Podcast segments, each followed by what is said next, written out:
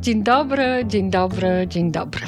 Nazywam się Mirella Piwiszkis i od 20 lat jestem menadżerem. Mam doświadczenie zarówno w korporacjach, jak i w prowadzeniu własnego biznesu. Jednak moją największą pasją jest wspieranie ambitnych osób w rozwijaniu ich karier. Dzięki temu firmy, z którymi współpracuję, mogą w pełni wykorzystać swój biznesowy potencjał. Do tej pory do roli menadżera przygotowałam już ponad 5 tysięcy osób. W podcaście Szkoła Menadżerów dzielę się aktualną, sprawdzoną w praktyce wiedzą, ale co chyba najważniejsze, gotowymi do użycia narzędziami. Jeśli jesteś menadżerem, właścicielem firmy lub po prostu marzysz o awansie, ten podcast jest właśnie dla Ciebie. Zapraszam.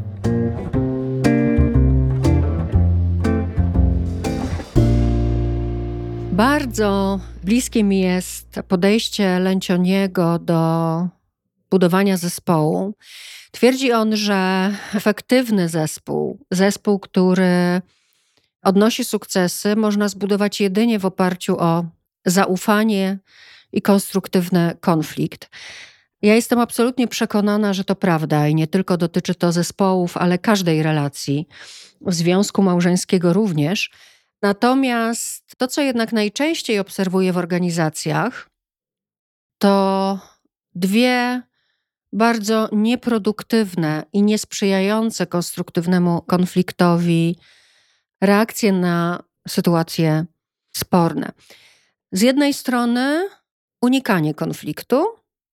Najczęściej unikamy konfliktu, gdy dotyczy on zespołu. Udajemy, że wszystko jest ok, zatrzymujemy odrębne zdanie dla siebie, nie chcemy się konfrontować, nie chcemy wchodzić e, w dyskusję. Z drugiej strony rywalizacja. Ta znowuż dotyczy konfliktów pomiędzy zespołami w zespołach menadżerów średniego i wyższego szczebla. I to podejście rywalizacyjne powoduje, że jest ktoś wygrany, a ktoś jest przegrany. A więc są ludzie, którzy z takich spotkań wychodzą okaleczeni, pokonani i z pewnością z mniejszym zaufaniem do kolegów i zdecydowanie z mniejszą identyfikacją właśnie z tym zespołem menedżerskim jako całością. I moim zdaniem źródłem niepowodzeń w tym konstruktywnym rozwiązywaniu konfliktu jest po pierwsze niezrozumienie, czym konflikt jest, a po drugie prowadzenie rozmów, prowadzenie dyskusji na poziomie, gdzie rozwiązania nie ma, a konflikt tylko eskaluje. I dzisiejszy odcinek właśnie chcę poświęcić zrozumieniu dynamiki konfliktu oraz pokazaniu Wam, jakie zachowania, komunikaty powszechne, niewyjątkowe, codzienne eskalują konflikt, właściwie oddalając strony od jego rozwiązania. Opowiem Wam o tym, co zrobić inaczej, by faktycznie rozmowy trudne sprowadzać do konstruktywnego poszukiwania rozwiązań. To jest pierwszy krok do tego, żeby budować zespół w oparciu o konstruktywny konflikt. Zapraszam.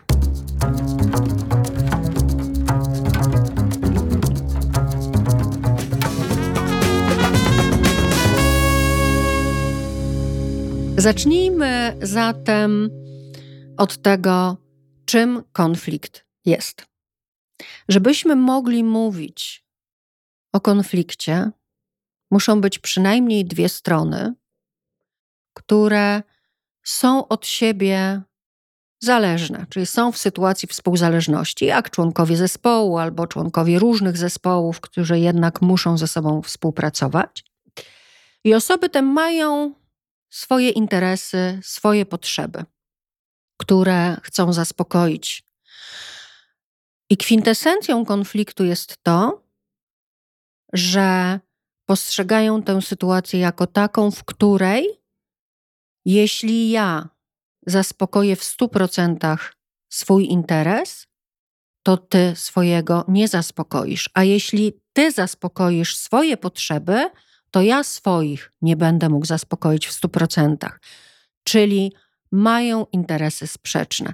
Co to oznacza? Oznacza to, że jedynym obiektywnym konfliktem, który można rozwiązać, jest konflikt interesów, czyli sytuacja, w której strony mają interesy sprzeczne. Jednak większość ludzi identyfikuje konflikt z kłótnią, z różnicą zdań, z negatywnymi emocjami, niesłuchaniem siebie, czasem wręcz już z niechęcią do dalszego prowadzenia rozmów, a nawet kontaktu. I faktycznie jest tak, że w każdej sytuacji konfliktowej mamy do czynienia z dwoma poziomami: poziomem merytorycznym, czyli tymi potrzebami, które chcemy zaspokoić, i drugim poziomem, poziomem subiektywnym, poziomem relacyjnym, poziomem interpersonalnym. I konstruktywny konflikt oznacza, że wszyscy zaangażowani w ten konflikt są skupieni na rozwiązaniu problemu. Czyli każda wypowiedź, każde zachowanie jest ukierunkowane na wypracowanie najlepszego rozwiązania i zwykle takie istnieje.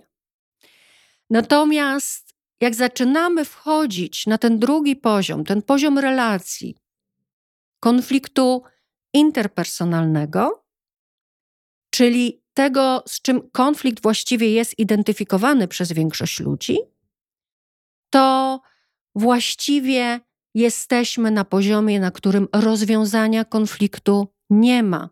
Wręcz funkcjonowanie na tym poziomie konfliktu relacji oddala nas od poszukania, znalezienia rozwiązania.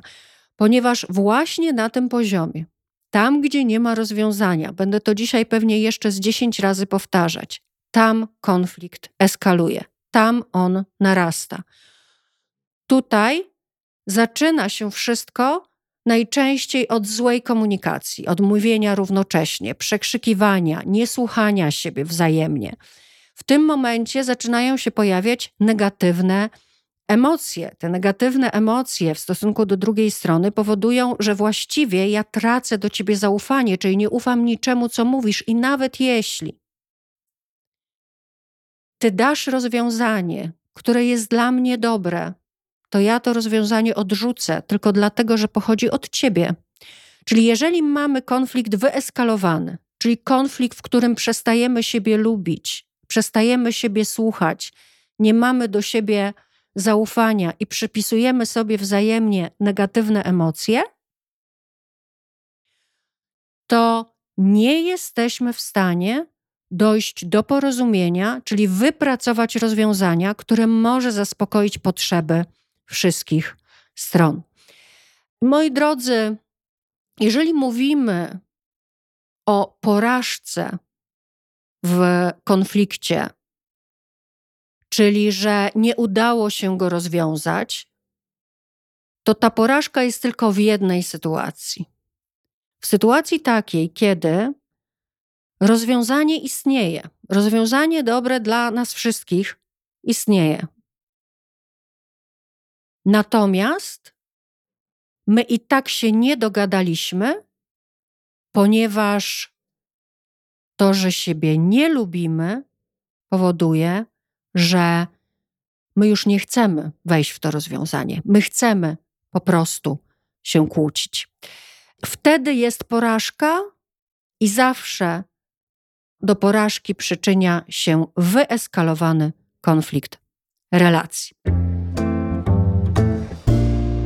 I teraz, co w związku z tym zrobić? Jakie są moje rekomendacje, bo pewnie, pewnie to Was e, najbardziej interesuje.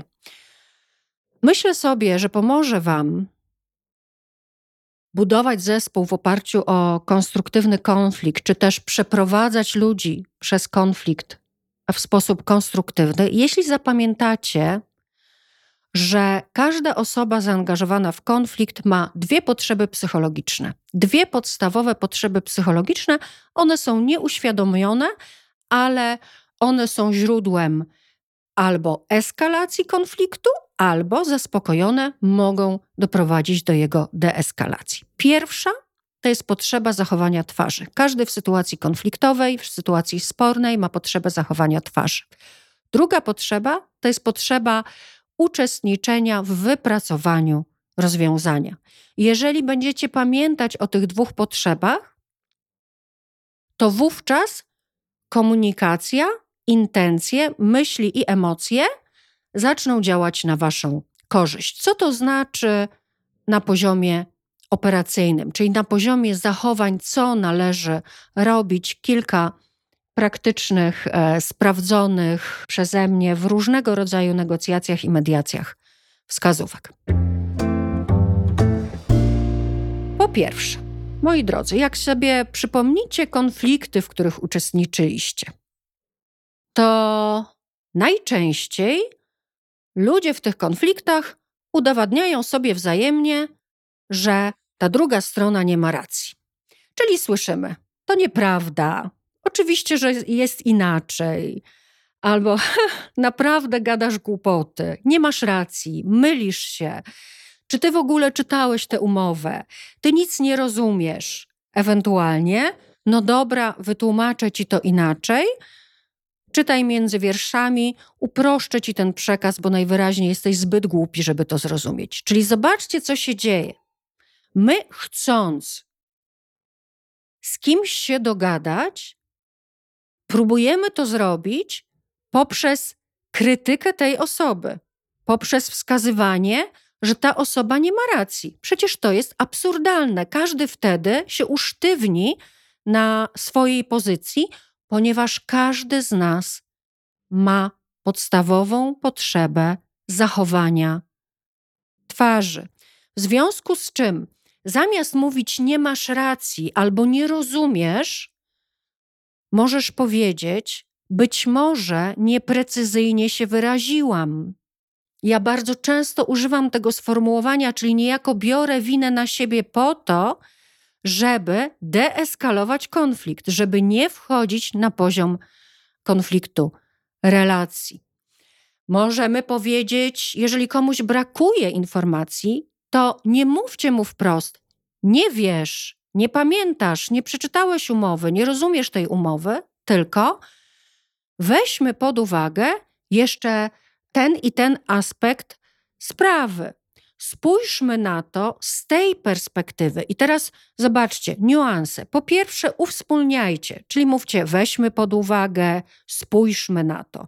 Po drugie, mówcie ten wymiar, ten aspekt, ta perspektywa, taki pomysł, a nie inna perspektywa, inny wymiar. Jak zaczniecie używać inny, alternatywny, lepszy, to dla drugiej strony jest informacja, to znaczy, że nie mój. Więc już macie opór i już zaczyna wam konflikt narastać nie tam, gdzie jest jego rozwiązanie. A więc po pierwsze, nie mówcie ludziom wprost, że się mylą. Po prostu dostarczajcie informacji, czasem bierzcie na siebie przyczyny nieporozumienia czy niezrozumienia, a najważniejsze, nie zapędzajcie w kozi róg. Ja bardzo często byłam świadkiem takich sytuacji, gdzie ktoś, kto już ewidentnie wiedział, że wygrywa tą rozgrywkę, to znaczy, że on ma rację. Jakie są zapisy umowy, albo że 2 plus 2 jest przecież 4, a nie 5, zaczyna dociskać. Moi drodzy, tak, druga strona ulegnie, ale konflikt narośnie i to kiedyś wróci. Nasilone. W innej sprawie, w innej sytuacji, w której to ta druga strona będzie rozdawać karty. A więc po pierwsze, nie udowadniamy ludziom, że nie mają racji. Po drugie, znowuż, przyjrzyjcie się, jak wyglądają konflikty. Ludzie próbują przekonać do swojego zdania, do swojego pomysłu, do swojego rozwiązania, krytykując pomysły drugiej strony. Czyli mówiąc: Nie, to nie jest dobry pomysł. Nie, to się nie uda. Albo wręcz krytyka w formie aluzji. Długo nad tym myślałeś? Na chłopski rozum. Jak można liczyć na to, że ktoś nam przydaknie, ktoś się z nami zgodzi, jeśli my będziemy krytykować jego pomysły i udowadniać mu, że jest idiotą.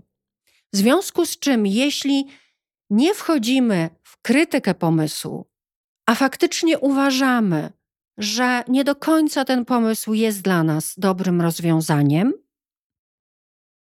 warto stosować na przykład technikę łagodzenia napięć, o której już kilkukrotnie mówiłam w różnych podcastach, czyli technikę tak i.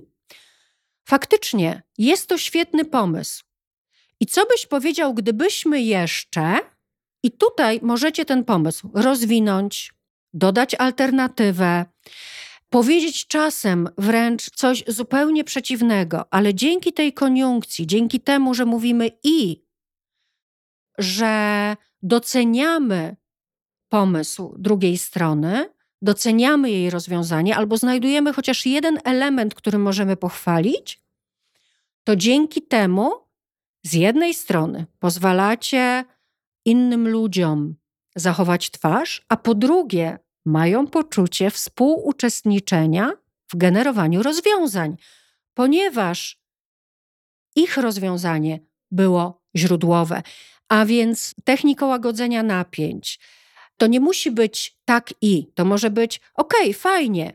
A gdybyśmy jeszcze do tego dodali to i tamto, wtedy mamy takie poczucie, że razem pracujemy nad rozwiązaniem, które zaspokaja potrzeby obydwu stron. Mówcie dobrze o pomysłach drugiej strony. To jest klucz do deeskalacji konfliktu.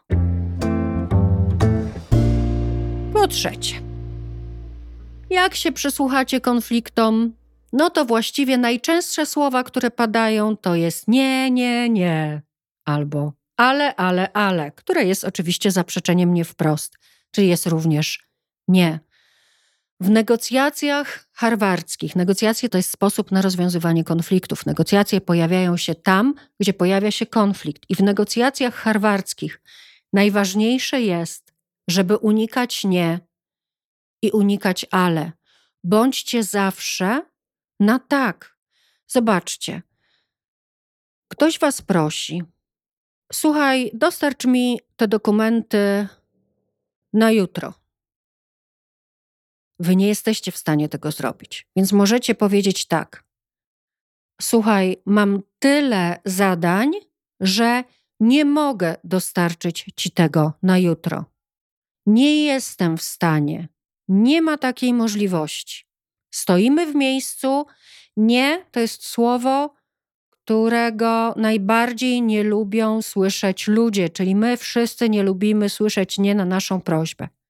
A gdybyście to nie zamienili na tak, czyli słuchaj, mam bardzo dużo zadań teraz, mogę ci to dostarczyć na pojutrze. To tak naprawdę dzięki temu tak, wy popychacie rozmowę naprzód. Nie stoicie w miejscu. Nie, nie mogę.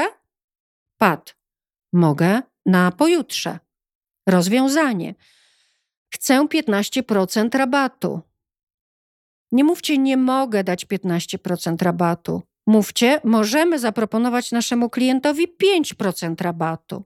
Albo możemy zaproponować 15% rabatu, jeśli jeszcze doinwestuje do zamówienia kwotę taką i taką.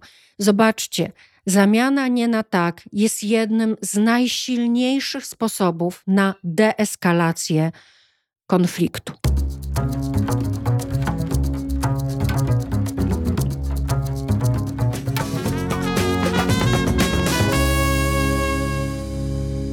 Kolejna rzecz. Wiemy, że konflikt eskaluje poprzez nasilenie emocji. Oczywiście emocji negatywnych. I te emocje negatywne, pomimo zabiegów werbalnych, o których teraz mówię, te emocje negatywne mogą wziąć górę. Mogą wziąć górę u partnera rozmów, u kolegi z zespołu, mogą wziąć górę u Was. I teraz, jeżeli ktoś się zdenerwuje, moi drodzy, najgorsze, co możecie zrobić, to go uspokajać.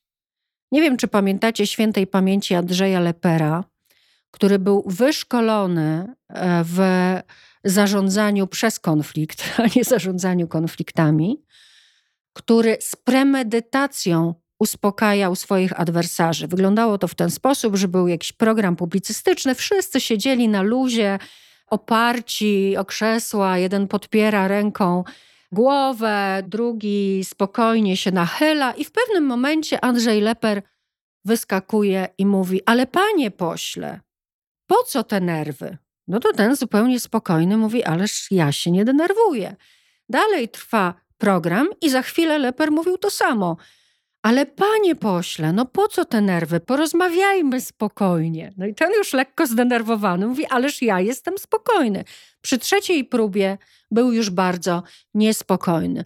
Jeżeli ktoś jest zdenerwowany i widzicie, że nie panuje nad sobą, widzicie, że zaczyna głośniej mówić, e, rośnie, krzyczy, wymachuje rękami, zaproponujcie przerwę albo po prostu zamilknijcie. Cisza jest najlepszym sposobem na to, aby uspokoić zdenerwowanego. To się nawet profesjonalnie w psychologii asertywności nazywa zamorzenie gniewu głodem.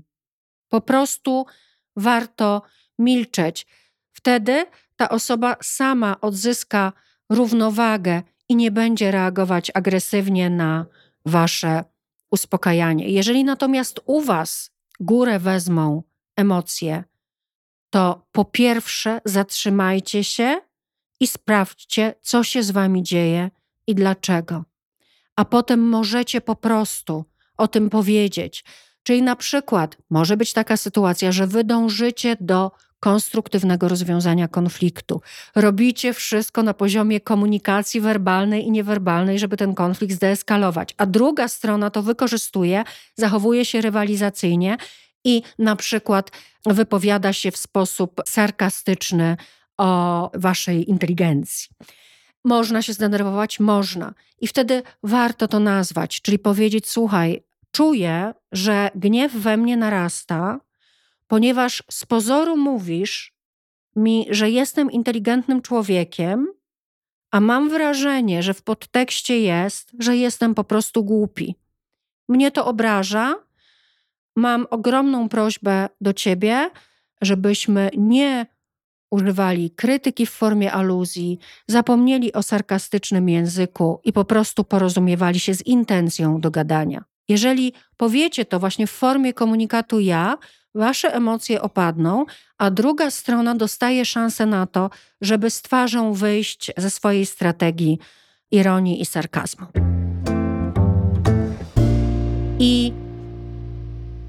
Ostatnia wskazówka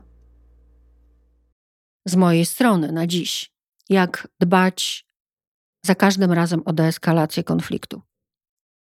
Pamiętajcie o równaniu Merabiana. Równanie Merabiana mówi o tym, że 100% wrażenia, jakie robimy na odbiorcy naszych wypowiedzi i naszych zachowań, słowa wpływają tylko w 7%. 55% tego, z czego czyta wasz odbiorca, to mowa ciała. 38% to głos.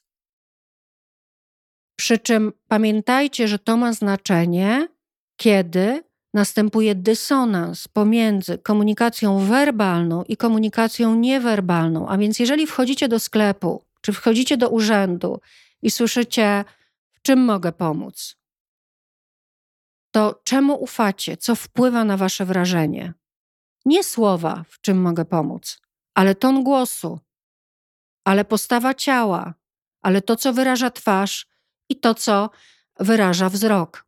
W związku z czym, jeżeli jest rozbieżność pomiędzy komunikacją werbalną i komunikacją niewerbalną, ludzie ufają komunikacji niewerbalnej.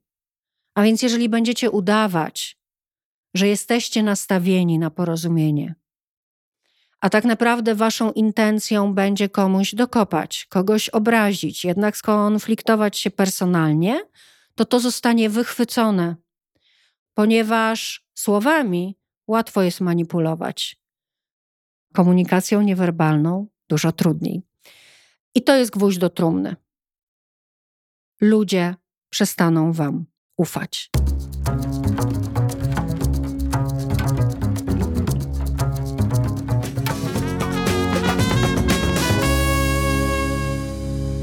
Kończąc e, dzisiejszy odcinek, chcę Wam powiedzieć, że konflikt jest dobry.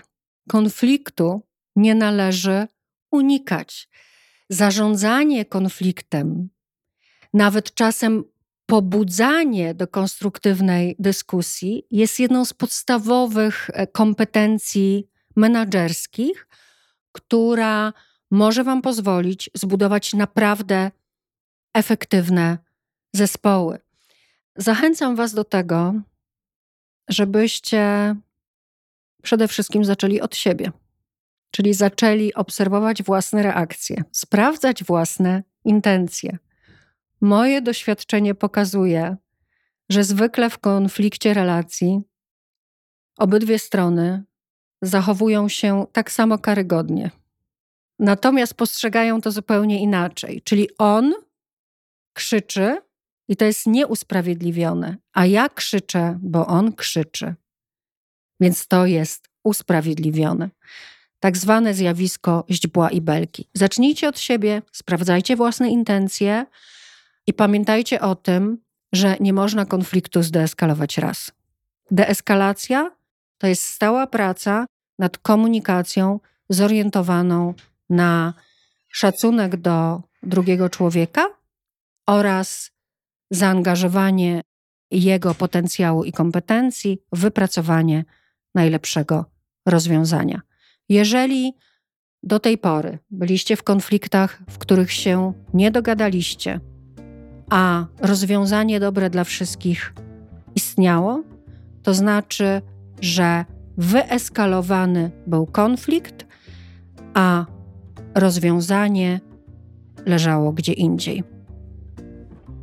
Dziękuję Wam bardzo. Jak zwykle zapraszam na mirellapiwiszkis.com ukośnik 39.